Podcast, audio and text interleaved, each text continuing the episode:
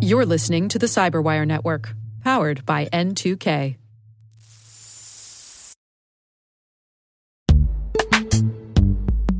And now a word from our sponsor, Netskope. Netskope is a worldwide leader in SASE and zero trust.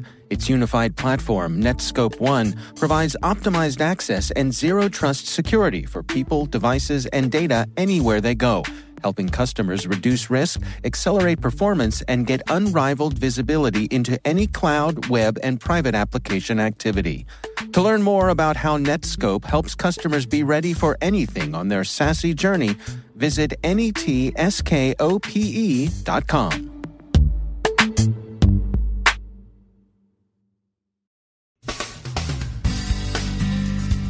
Iran vows retribution for the U.S. drone strike that killed the commander of the Quds Force.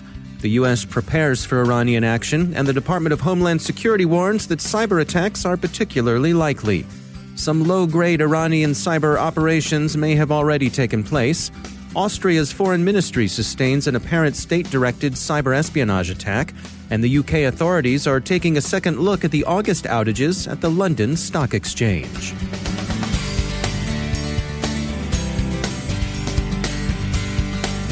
From the CyberWire studios at Data Tribe, I'm Dave Bittner with your CyberWire summary for Monday, January 6, 2020. The news, as it's developed over the weekend, centers on heightened tension between the U.S. and Iran in the wake of attacks against U.S. forces in Iran and the U.S. retaliation that killed Iranian Major General Soleimani. Iran has promised retribution, and many believe that such retribution is likely to include a heavy cyber component.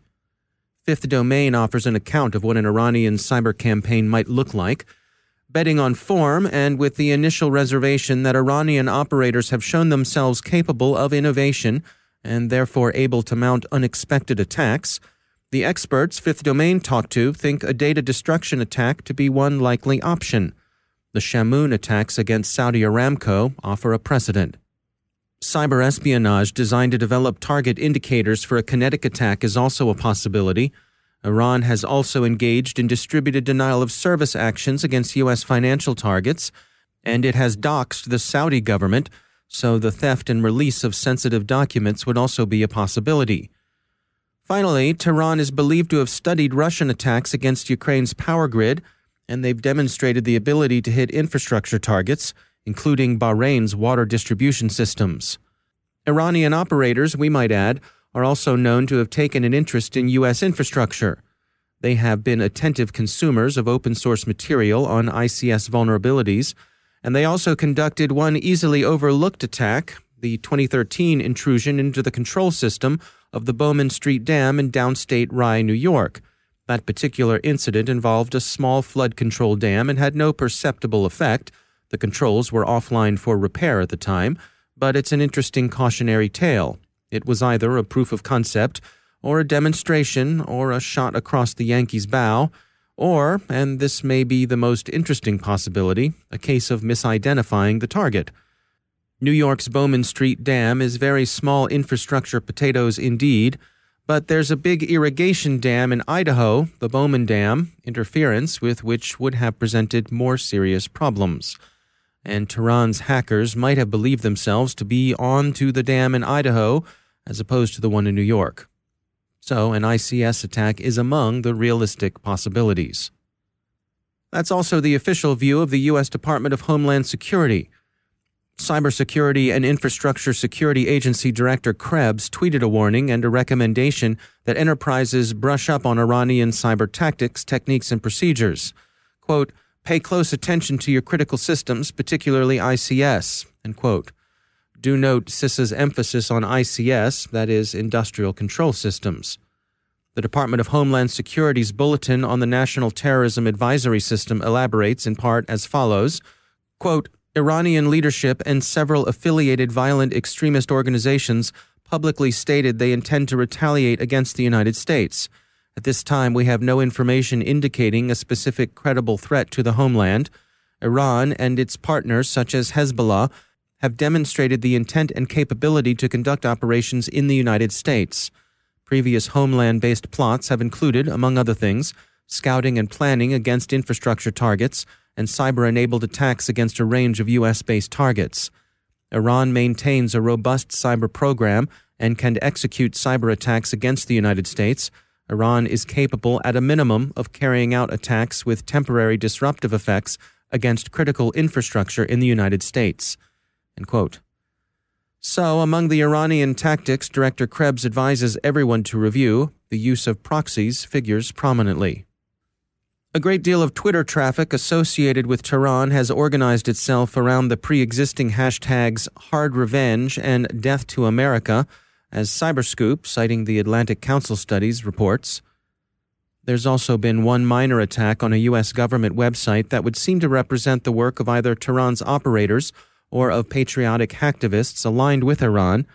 The website of the U.S. Federal Depository Library Program, a GPO site that makes official documents broadly available, was defaced with Iranian messaging, Forbes and others report. Forbes characterizes it as a noisy attack, which is usually the case with cyber vandalism. The Department of Homeland Security is investigating, and as NBC News quotes CISA representatives, it's too early for firm attribution. Quote, At this time, there is no confirmation that this was the action of Iranian state sponsored actors. Unquote. SiliconANGLE, in its reporting, calls the hack the beginning of a potential cyber war. That's not entirely wayward, but it is a bit breathless, given that Really, this is hardly like General Beauregard firing on Fort Sumter or Moltke the Younger ordering the Kaiser's troops through Belgium. The affected site itself is neither a high value or a high payoff target. It's maintained by the U.S. government printing office as a low cost, accessible way of providing interested citizens with easy access to official documents, like the full text of congressional bills and that sort of thing. The Federal Depository Library was probably a simple target of opportunity, hacked because it was hackable. We've seen that more than once over the past decade. At one time, the websites of small cities in the U.S. Midwest were common targets of this kind of online vandalism, and that wasn't because the attackers thought the heartland was anything like the throbbing heart of the great Satan. It's because the sites were small and casually constructed. It's because they were there and accessible. One odd bit of fallout from the U.S. strike against Soleimani was a run on the U.S. Selective Service Agency's website that actually rendered it temporarily unavailable over the weekend. Younger Americans were responding to a meme that foretold a return of the draft should there be a full scale war between the U.S. and Iran. There was a similar run on the federal student aid site. Perhaps all of this is due simply to a lingering cultural memory of the way Dean Wormers delivered Delta House's midterm grades. In any case, a resumption of conscription is, to say the least, highly unlikely, but the rush to the draft board site is an instructive incident of the swift propagation of a meme.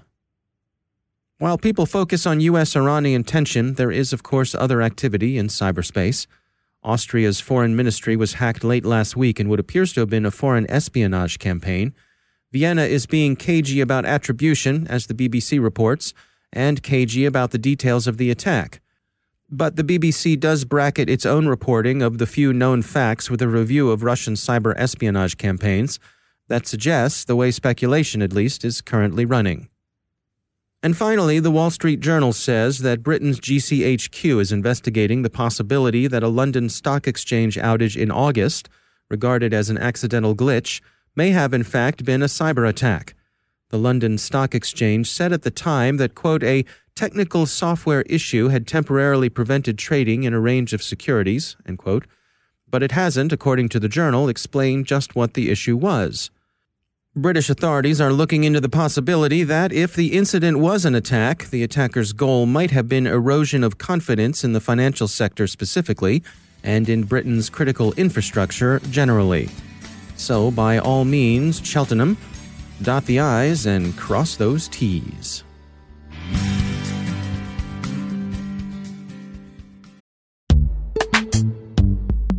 Every day, your IAM tech debt grows. Your multi generational services struggle to work together. Building an identity fabric can fix this. It makes all your identity tooling stronger and allows you to connect any app to any service you want to use with zero coding, zero maintenance, and zero app downtime.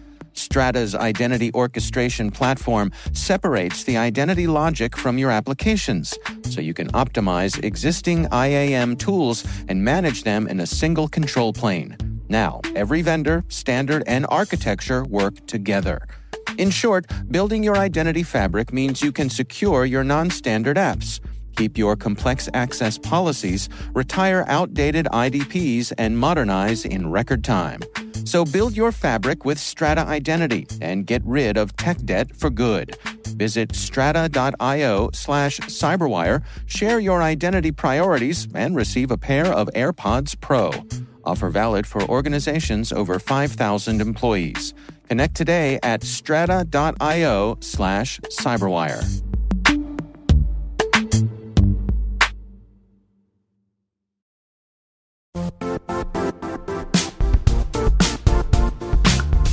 The IT world used to be simpler. You only had to secure and manage environments that you controlled. Then came new technologies and new ways to work. Now, employees, apps, and networks are everywhere. This means poor visibility, security gaps, and added risk. That's why Cloudflare created the first ever connectivity cloud. Visit cloudflare.com to protect your business everywhere you do business.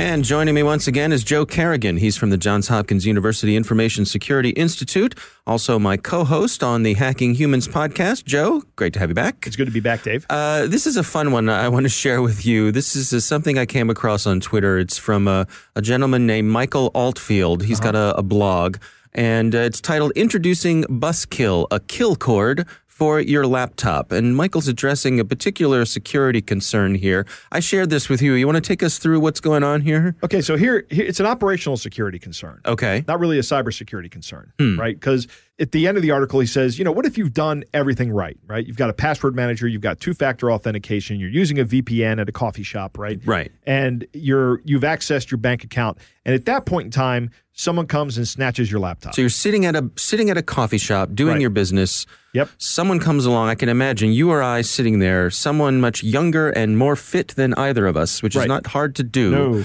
Uh, comes and snatches that laptop and runs away. No way I'm catching that guy. And the, and you're logged in. Yeah, I'm logged in. So they exactly. have access to. They things. have access to my bank account. Okay, that's the and scenario. Despite the fact I've used my two-factor authentication, my password manager, and my VPN, they still have access to my account. Mm-hmm. Well, what Michael has done is address this concern. Okay. And it's it's kind of a clever fix, but I'm going to start off by saying there's a caveat. Michael has developed this on a Linux machine mm-hmm. where you have a lot more control over what's going on. Yeah. And what he's done is there's a service in Linux called udev. Now udev is the device manager for the Linux kernel. Okay. All right. And in Linux, like in all the other Unix like operating systems, everything is considered to be a file at some point in time, including the devices that you plug in to your computer. Okay. And udev is how you manage those devices when they're connected. I see. So what he's built here is actually a pretty clever device. He has gone out and gotten himself a USB cord that has a magnetic connection to it, mm, like a breakaway cord. Right, exactly. Okay. Mm-hmm. So the first time I've, I've, i saw these cords was when uh, somebody had a deep fat fryer that um, that they put a breakaway cord on, hmm. right. And the thinking being that if you're running a, a, deep fat fryer in your kitchen and a kid comes running through there and they they go, run through the cord because they're kids and they're not looking, that what happens is the cord just breaks away and the fryer doesn't move. The fryer full of hot oil doesn't move. Right, right. And similarly, we saw these Apple had power cords this Apple, way. So yeah, Apple has power cords like this. yank the cord. Yeah, right. it doesn't pull the laptop to the ground right. The, shatter. Uh, yeah. Microsoft Surface, I think, also has the same kind of cords. Okay. Um, so they're they're great cords, but this is a USB cord with that feature. I see. So the connection is um, is maintained via a magnet. Right. Um, and then into that magnetic breakaway uh, adapter, he has a one meter cable mm-hmm. that is attached to a USB thumb drive. And that thumb drive has a keyring hole in it that he runs a keyring through with a carabiner on it. Hmm. And then he takes that carabiner and he clips it to his belt. Right? Oh. Or clips it to, him, to his person. So he is tethered to his laptop while Physically. sitting in the cafe. Right. All right. So now what happens is somebody comes along, they snatch the laptop, but in so doing, they break that magnetic connection, which breaks the USB connection. And the UDEV rule says, hey, that USB device just got disconnected. lock the screen. I see. Right. Mm-hmm. And that's what happens. And that's how that's how Michael addresses the snatch and grab uh, security risk. Hmm. I like it. I like it too. It's clever. I, I, I guess I question how. I guess if you're someone who would need this, I guess you'd know it. Right. Right. yeah. And it's unfortunate that he. That, well, it's not unfortunate. I shouldn't say that. Right now, this is only a Linux solution. I'd like to see something like this for Windows. Um, yeah, I see some folks in the comments have a version that would work on Mac, which is Linuxy. Well, yeah, it's BSD based. right, right, right. So you could you could absolutely run this on a Mac as well. Yeah. Um, but I'd like to see something uh, implemented in Windows. That would be cool. Yeah. But yeah. no, this is this is really cool. I like the idea. Yeah, it's clever. It's Yep. clever. Again, it's called Introducing Buskill, a kill cord for your laptop. It's uh, Michael Altfield's tech blog. Uh, check it out. It's a kind of a fun little project. All right. Well, Joe Carrigan, thanks for joining us. My pleasure, Dave.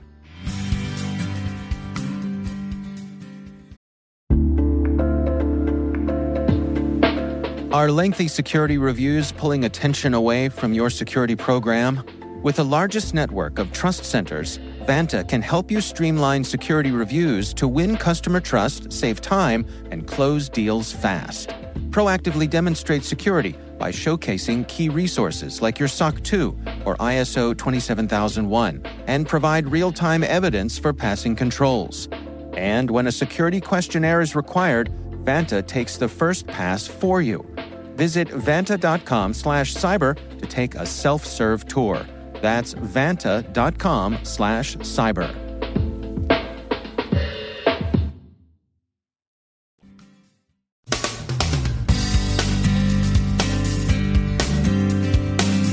And that's the Cyberwire.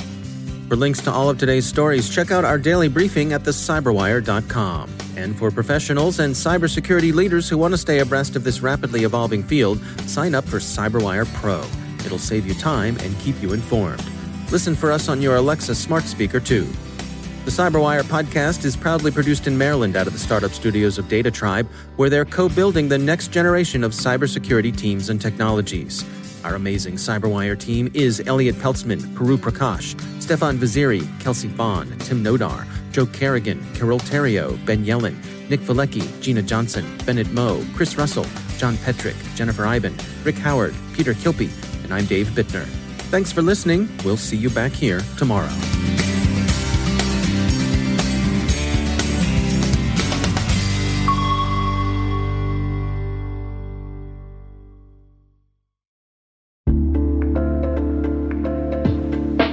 Hey all, Rick here.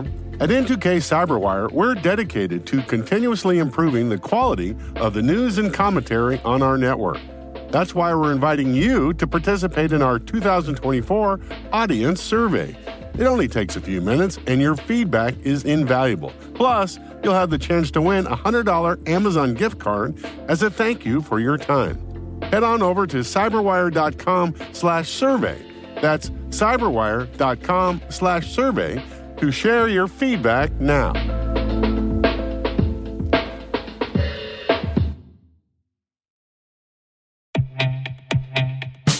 And now, a word from our sponsor, SpyCloud, the leader in operationalizing cybercrime analytics. Traditional threat intelligence is a thing of the past. Cyber criminals are stealing vast amounts of credentials, session cookies, and financial data every day, and it's hard to keep up. SpyCloud is the trusted partner businesses turn to to fully understand their darknet exposure risk and neutralize threats before it's too late. SpyCloud alerts your organization as soon as an employee or customer's data appears on the dark net, so you can act faster than bad actors to prevent cyber attacks like ransomware, session hijacking, account takeover, and online fraud. With insights from the industry's largest repository of recaptured data, protect the digital identities and systems most important to your business. Get your free corporate darknet exposure report at spycloud.com/cyberwire and see what information criminals have in their hands today. That's spycloud.com/cyberwire.